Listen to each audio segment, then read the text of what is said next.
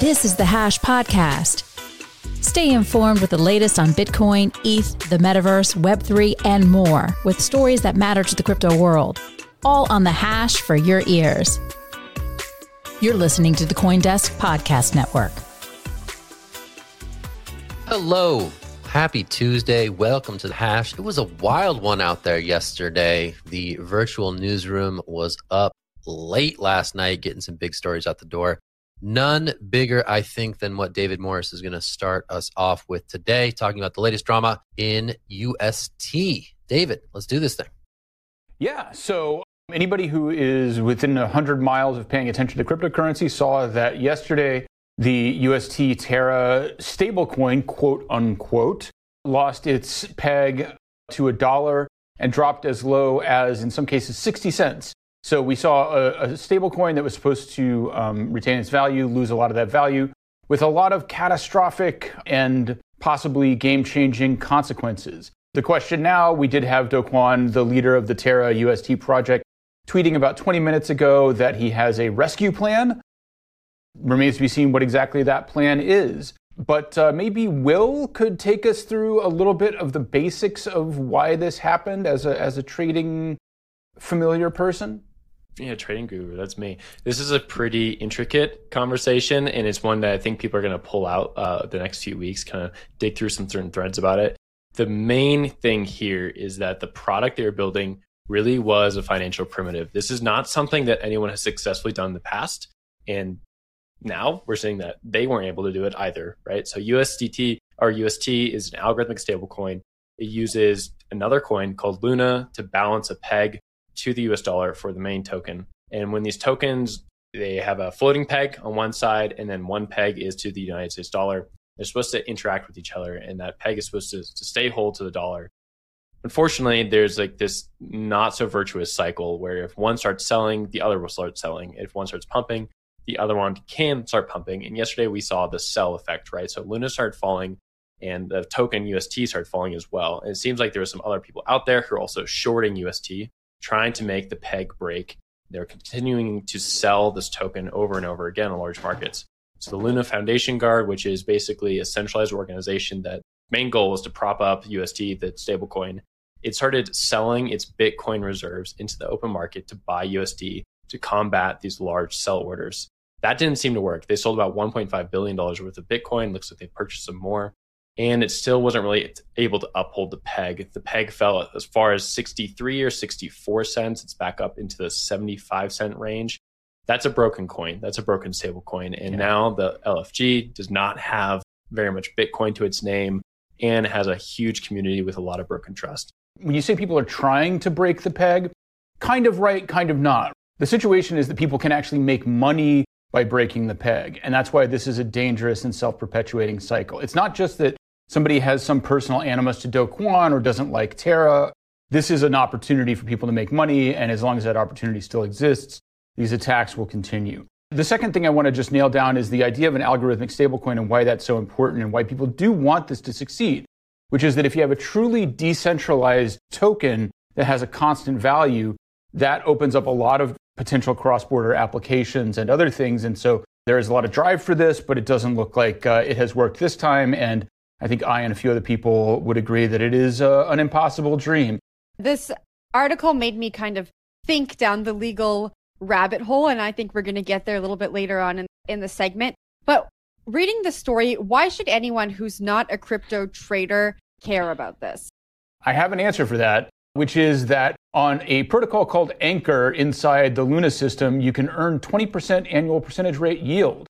That is the reason anybody would ever want to use this. It is as far as I can tell, the main reason anybody did want to use this and the Anchor protocol lost about five to seven billion dollars of capital in a day yesterday. So that happened. Just to be clear, all of that 20% is coming from somewhere else. It is being pumped in by a third party. And Zach sounds like he has something to say about that. I mean, I'll zoom out even further and just remove it from the world of numbers and just say these are fragile, interconnected systems especially when we're talking about algorithmic stablecoins and this dream of a decentralized dollar pegged asset. These are hard problems to solve. And this one missed the mark pretty spectacularly. When you're talking about a stablecoin that's supposed to maintain a dollar peg dipping to something like 65 cents. I think still it's around 92, 93. Yeah. That's really bad for a stablecoin to be floating around those lows. So if you zoom out and you think about Web3, crypto, blockchain as an attempt to rebuild the financial system in a way, hopefully, in its end state, is more equitable and accessible to all. This is a great example of a pretty catastrophic failure. We're going to see if Luna and Terra can regain a little bit of trust. We're going to see what this plan looks like that was teased by Terraform Labs founder Do Kwon. There's a lot of excitement around that tweet. We'll see what it looks like, what kind of bailout we might be talking about here, and who are the actors that step up. So it's going to be interesting to see what it looks like. But again, in the world of assembling these planes while they're in flight, sometimes things go wrong. And yesterday was a really remarkable scenario in which people the world over were looking at their screens, refreshing, refreshing, refreshing, and seeing if this asset could find its footing. That to me is the big picture here. But I'll toss it down to Will. Yeah, one point I want to bring up is that a lot of people have predicted this for quite a while. So we've seen a lot of these algorithmic stablecoins. Last year, there was a ton of them. Uh, yeah, David Morris might be one person who, who called this before it happened. But some other protocols out there were basically canary in the coal mine situation. Fei protocol is probably the most important one from last year in Ethereum stablecoin. Raised a bunch of money to create an algorithmic stablecoin, catastrophically failed. Uh, the team is still around building a new project. I'm not very familiar with what they're doing, but the important part there is that they tried to build an algorithmic stablecoin using the same functions that basically Terra Luna is using, and it didn't work, right? And now we're seeing that this project is dragging the rest of the crypto ecosystem into the mud on a few different levels. We'll get to the regulatory side in a second. But for Bitcoin right now, you see that they sold $1.5 billion worth of Bitcoin into the open market. That caused a huge crash in Bitcoin's price, about 15% yesterday, and has really pushed Bitcoin into a tough spot right now. Uh, a tough spot when a lot of other markets have already been shoving Bitcoin down, right? So if we look at equities markets over the last 90 days since the start of the year, they've been bad. It's been a bad place to be in equities, been a bad place to be a tech stock. Bitcoin has actually done pretty well. It's only down about 5% versus like NASDAQ, I believe. Now it's doing even worse because of what Terra has done by selling all this Bitcoin to the open market. A lot of Bitcoin proponents out there, like Adam Back, CEO of Blockstream, called this out weeks ago and said, What is this guy up to? He's going to hurt the market with this perpetual motion machine ends up breaking. And that's what happened yesterday. And that's why it's so fascinating. We've seen almost different sides of crypto ecosystem come out for and against this, and then it ended up happening one way or the other. Zach, I think I saw your hand go up, so I'll throw it back up to you. I wanted to really home in on the what's the cause and what's the effect, right? We know that the crypto markets as a whole are broadly linked to the rise and fall of Bitcoin itself. So, and I'm going to toss this to David. Maybe he has a clear articulation of this. Is what happened as Bitcoin started to fall and Luna started to fall as well. Therefore, it broke the fundamental physics of how UST worked. Was this like a response to Bitcoin's already falling fortunes in the wake of some broader macroeconomic trends? I mean, that is definitely some like multivariable calculus that I'm not able to do live on the air. But I think basically the answer is no, because the BTC reserves that Luna has in the LFG were not formally integrated into the system. And so that's another thing to keep in mind here with stablecoins and algos in, in general is that as soon as you have an algorithm that is a set of rules according to which the price of something is going to change relative to somebody else, somebody will find a way to exploit that and will learn how to position themselves to profit from the way you've set up your system. And this is definitely what happened here. And frankly, even once they get Bitcoin into that reserve, if that ever comes to fruition, somebody will figure out how to game that too. And I want to make one last point because I think this is an important opportunity to put in a plug for journalism and for critical thinking about these things because everybody who's losing money today really needs to think about how they got there. And there have been warnings, there have been critical analysis, there have been people looking very hard at this for a long time. That's our job. That's a service that we do for you to try and prevent things like this from happening. So when Luna dumps $3 billion worth of Bitcoin and you lose money, don't look at us, I guess is what I'm saying. If I'm feeling a little bit like a victory dance right now, yes, that is what this is. This is vindication. David, don't rub it in people's faces. We were right. We were right. I it's not over yet. Story to move on. coming back. yeah, let's move over to the regulatory landscape, which I think is probably the most important outcome of this whole bit. We have a quick video from Janet Yellen, who is speaking with the Senate Banking Committee this morning. So let's take a look at that first. I would note that there was a report just this morning um, in the Wall Street Journal that a stable coin known as Terra USD um, experienced a run and had declined in value. And um, well, so it, I, I think that simply illustrates that this is a rapidly growing uh, product and um, that there there are risks to financial stability, and we need a framework that's that's appropriate. That's a tough thing to hear for cryptocurrency enthusiasts. Janet Yellen speaking again in front of the Senate Banking Committee this morning. I think she put it pretty mildly, right? A, there was a run on a stable coin. I think there's a little bit more than a run on a stable coin. At one point, Luna's worth $40 billion. Its market cap is well below at this point, and the peg has not returned. Zach, I'm going to throw it down to you for your take on this. Well, that escalated quickly, going from UST on crypto Twitter right up to Capitol Hill with mm-hmm. Janet Yellen. That's pretty crazy that uh, she has some anon burner crypto Twitter account that is plugged into these conversations. So credit to her for being up on the news.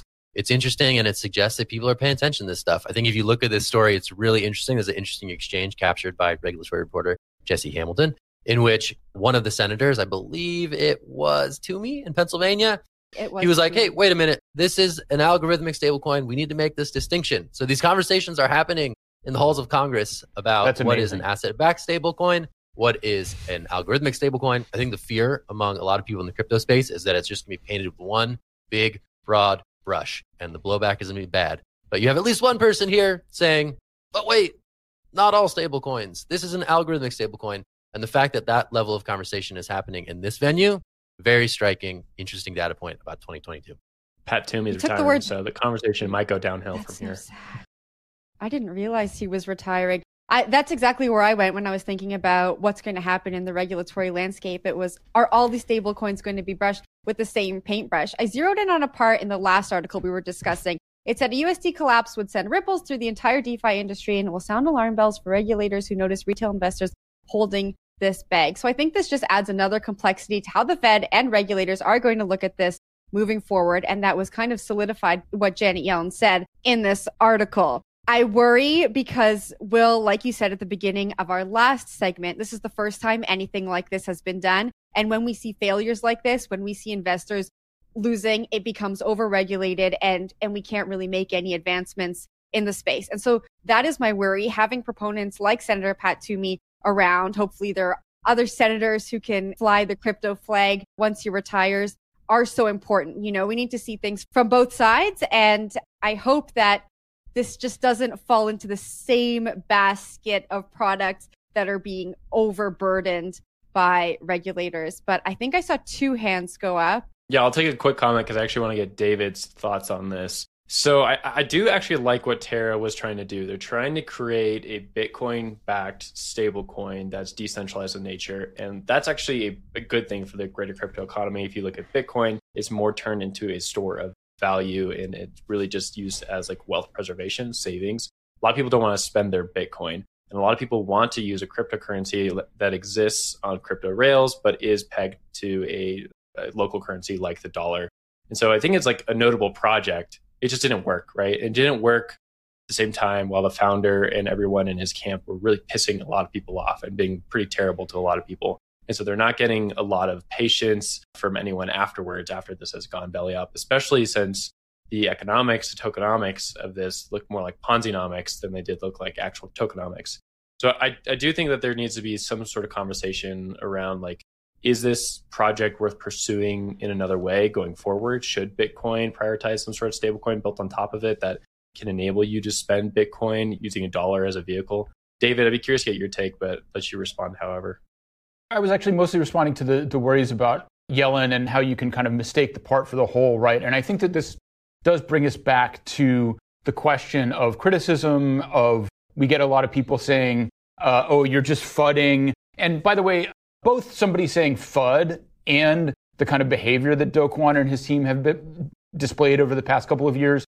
Write those down for future reference because those are red flags for people who don't have your best interests at heart. If somebody is combative and bullying, frankly, they're hiding something most of the time. And so I think that the ecosystem concern here is that when you have somebody who is building something that is this fragile, yes, and then it fails, it will be mistaken for the way things are done in the entire industry. And so when you're looking as somebody who is a fan of crypto at a project like this and you see bad things, you need to speak out, say something. And that will ultimately help us avoid overregulation. If we're doing self regulation in a way that works, uh, then we can actually get people to push back on, on the regulation. People like Toomey will have more ammunition if we're not out here losing people billions of dollars. Zach. I wanted to riff briefly on Will's thing. I mean, some project that is looking kind of good in the wake of this is is MakerDAO, DAI, right? An over collateralized uh, stablecoin, not an algorithmic stablecoin, but not backed by dollars per se, but backed by crypto assets that are committed to a smart contract. I think at a three to one ratio, or at least that was what it was when it when it started, right? So there's still a lot of regulatory questions around that approach, but that's a project that has been resilient. You know, survived uh, a near black swan event back in March 2020 and still chugs on pretty close to the peg after all these years. Shout out to MakerDAO. All right, we're going to talk about more doom and gloom. So, amongst Bitcoin's dip, Michael Saylor suggests that MicroStrategy is never going to sell its Bitcoin. So, the founder and CEO took to Twitter and said that MicroStrategy has a $205 million term loan and needs to maintain 410 million as collateral. He said that Bitcoin would need to fall all the way to around $3,500 before the company is going to run out of crypto to pledge for the loan. So all of this while MicroStrategy's stock has fallen 24% to its lowest level since 2020 and outgoing CFO suggested on a call recently, I believe it was last week, that if Bitcoin falls below $21,000, the company will be met with a margin call from one of its loans. David, I'm going to pass this one down to you. What do you think of Saylor's comments on Twitter as MicroStrategy just really, I mean, we say this every week, has become a proxy stock for Bitcoin? I'm not a big fan of Saylor's strategy from a corporate perspective. I don't think using your balance sheet to buy a bunch of Bitcoin is like, I don't know if that makes you a successful company, even if Bitcoin is successful and it looks good on paper. But I will say, I don't hate his position here. You know, I think that when you get in the weeds and you really know this stuff, Bitcoin is different and it's not subject to all of the same forces that are drawing down something like Luna, or even frankly, most of the same forces. He, I think, has been pretty clear from the beginning that he's a maxi and he's a hodler. That includes going through stuff like this. And honestly, if you're selling right now, I don't know. I don't know what to tell you. If you're selling Bitcoin or even Ethereum at this point, like you got to have a strategy because otherwise you're just panic selling if he's committed to it, then he's committed to it. And certainly he's got a, a big chunk that if he made a small move, that would be worse than nothing. So anyway, I, am not in love with Michael Saylor and his company, but you know, in terms of just investment strategy overall, I think he's on flying ground here. Will? Yeah, I'll pick it up really quick. I'm interested in the other companies that are also holding Bitcoin right now. MicroStrategy, I'm not too worried about unless Bitcoin's price goes down a lot. They definitely have made some aggressive moves in terms of uh, converting like senior notes into Bitcoin or doing other things like issuing stock just to buy more Bitcoin. But for the most part, it looks like they've done it in like a way that resembles reality and it resembles the way that Bitcoin has acted in the past. So I'm not super worried about it. They have a lot of Bitcoin as collateral. And Bitcoin hitting $3,500 per coin, that would be a catastrophic wipeout. Always within the realm of possibilities with Bitcoin. That's just the market we operate in. But to see something like that happen, I think everyone would be worried about their own charts and not so worried about Michael Saylor's. I do worry, however, about things like Block, formerly Square, Tesla, these other companies that have bought a lot of Bitcoin and are sitting on it in their balance sheet. David, to your point, I think they would not sell it at this point. I think that those CFOs and their teams or finance teams have looked at Bitcoin, have looked at the history of the coin, said like it's pretty typical to have these large drawdowns, but over a five, 10 year period, we're going to do okay. That's why they purchased it. But I do think you could see a few companies that have weak hands sell off. This happened last year in 2021, where going Bitcoin through corporate treasury became like the de facto move. There was a few companies who couldn't stomach the June headwinds in June 2021 when Bitcoin's price also toppled after the Chinese Bitcoin mining ban. They sold Bitcoin off and they didn't look back. And some of them made a profit, some of them didn't make a profit, but it really just comes down to are you you know, weak-handed, paper hands, or you diamond hands in this situation? And I think for the most part, I'm sitting in a position and thinking most people are going to be comfortable with where they're at unless there is a significant margin loan call, and then they'll just have to sell off possibly a little bit. Zach, curious to get your take on this though. Yeah, I don't know what my exact take is, but there's something about like maximalism that puts you into an ideological corner, right? He's sort of backed against the corner here and he's saying, okay, this is my one note and I'm going to sound it again. I'm riding this out. And at some level, I respect that. At others, I'm like, is that smart? I don't get it. Like, shouldn't you be able to adapt? Should things change? But like, the rule of conviction is that you got to hold strong. You got to be a diamond hand. You can't be a yeah. weak paper hander. And so this is what we see these proclamations and credit to him for riding it out. But I don't know what my initial thoughts are on that. But David, I see you thinking. Uh, well, I'll, I'll toss it to Jen in a sec, but I just want to make spell out one thing that you're you're getting at there, which is it's very useful if you're thinking about investing, whether you're a corporation or whatever. Are you thinking of yourself as an investor or as a trader? And A, if you're a trader, you better really know what you're doing and be experienced in the market because your timing is everything. And if you miss like two days in the market a year, you're losing like 50% of your alpha. Like being a trader is extremely dangerous and you got to be careful. Being an investor is a little bit easier, but you have to have a thesis, you have to have that faith, and you have to be able to spell it out. And then the worst thing, I think, which Will, you were talking about a little bit with these companies who, you know, maybe they went in as investors and then they got scared and they became traders at the exact worst possible moment, which is when the market is rocky. If you're doing that mental switch from being an investor to a trader at dark times, you were never an investor in the first place. And so you got to think about those two different approaches. We'll change gears a little bit. We will probe the fraught realm of crypto pseudonymity. Those are some big words, but that's mm. what we're mm. talking about today. We're talking in the specifics about the Azuki NFT project and a founder who came out yesterday on Twitter and he said, Hey, I've ditched some projects in my past. I hope I learned from them and I'm moving forward. Well, people weren't really feeling that. They were like, okay, this is someone who has ditched projects in the past and I'm worried about the future of this project. Better start selling. And Accordingly, the price floor of the Azukis took a wee tumble. So anyway, that's the particulars. I think the big idea here is is pseudonymity a feature or a bug of the crypto space? We keep seeing these little episodes come out where you know people's real names, people's real past come out, and there's a bit of a, a crisis of confidence uh, among these communities. So it's interesting to see this unfold time and again, whether it's Michael Patryn or the founder here of the Azuki NFT project. All right, I'm tossing this to Will. I saw his hand up. Go.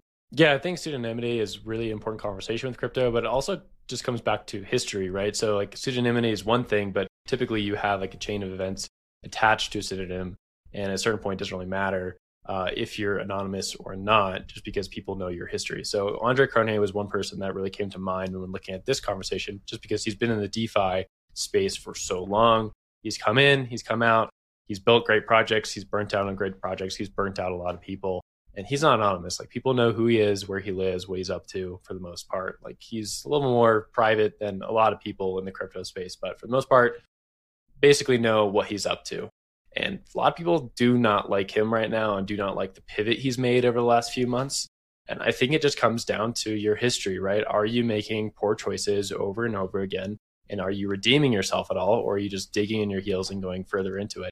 And when it comes down to it, crypto is community money, right? I'm going to make money with everyone else because we're part of this community. And whether you're inside or outside the community does matter. Because only people inside the community are going to make money. It's a very aggressive game against other people. So you want the person at the lead in the head of that position to be someone you trust, to be someone who hasn't bailed on other projects that have failed. I mean, just looking at this guy's projects, a, a few NFTs and then Tendies, which is a token project, unless it's a other NFT project I've ever heard of. But Tendies was a, a coin from back in 2020 that uh, I definitely bought into and got burnt on pretty funny. Yeah, t- I had to buy it. It was like tokenized chicken tenders, and it went to zero, of course. but the, the story remains like you can't just keep dipping on projects, especially for crypto coins, because you need to be around for the long term. We've only seen a few projects where people have dipped out and it's done well. Bitcoin being the first, and that's because the guy left. Satoshi never reappeared. I think MakerDAO is maybe another instance of that with Rune. He's come back in a few times, but he's done it in a way that has like been pretty good. There's definitely been some ruffled feathers, but for the most part, the project has been decentralized enough where he wasn't able to like really hurt it or help it too much one way or the other. And projects with NFTs where everything's anonymous and there's just a token and a floor price and these and these art projects, whatever, you're going to see some pain, some ruffled feathers. Jen, I'll throw it over to you for your take. Yeah, so many of these NFT projects, you're really buying in on a JPEG and a dream, right? And when people ask me, like, should should I buy this NFT? I do tell them, you know, look at the founding team, and I totally agree with you, Will. Whether you're doxxed or pseudo, I can never say the word pseudonymous. That's tough one. you pseudonymous. There should be a track record, and I think there's an important differentiation between failure and abandonment. There are NFT projects that fail, and people who've bought into the project get their money back. And that's okay. That, that contributes to the track record. But projects being abandoned and people losing their money is bad. And so if you are thinking about buying an NFT, getting involved in a project, you want to make sure you trust that the team can deliver on all of the milestones that they've laid out, right? If you don't love that JPEG and you're not going to show it in your home and make it your PFP photo, then you need to be able to trust that they're going to deliver on these goals. And this is, I think, a really new thing when it comes to operating online and operating in life in general. But David, I'll pass it up to you.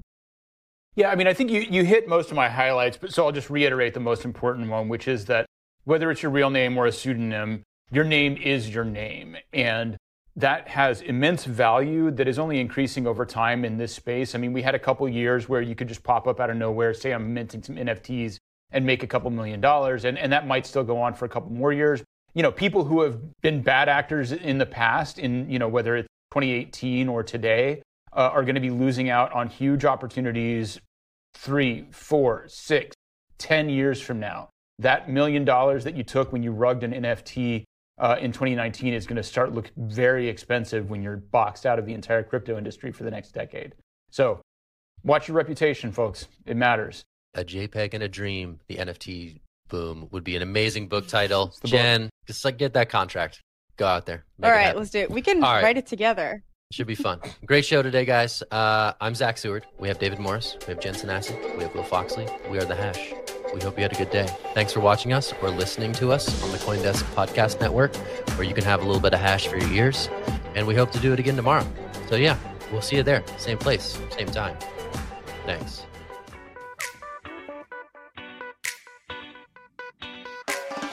You've been listening to The Hash on the Coindesk Podcast Network. We would like to hear from you, so if you have any questions or comments, please reach out to us at podcasts at coindesk.com, subject line The Hash, or leave us a review on your favorite podcast player. Thanks for listening.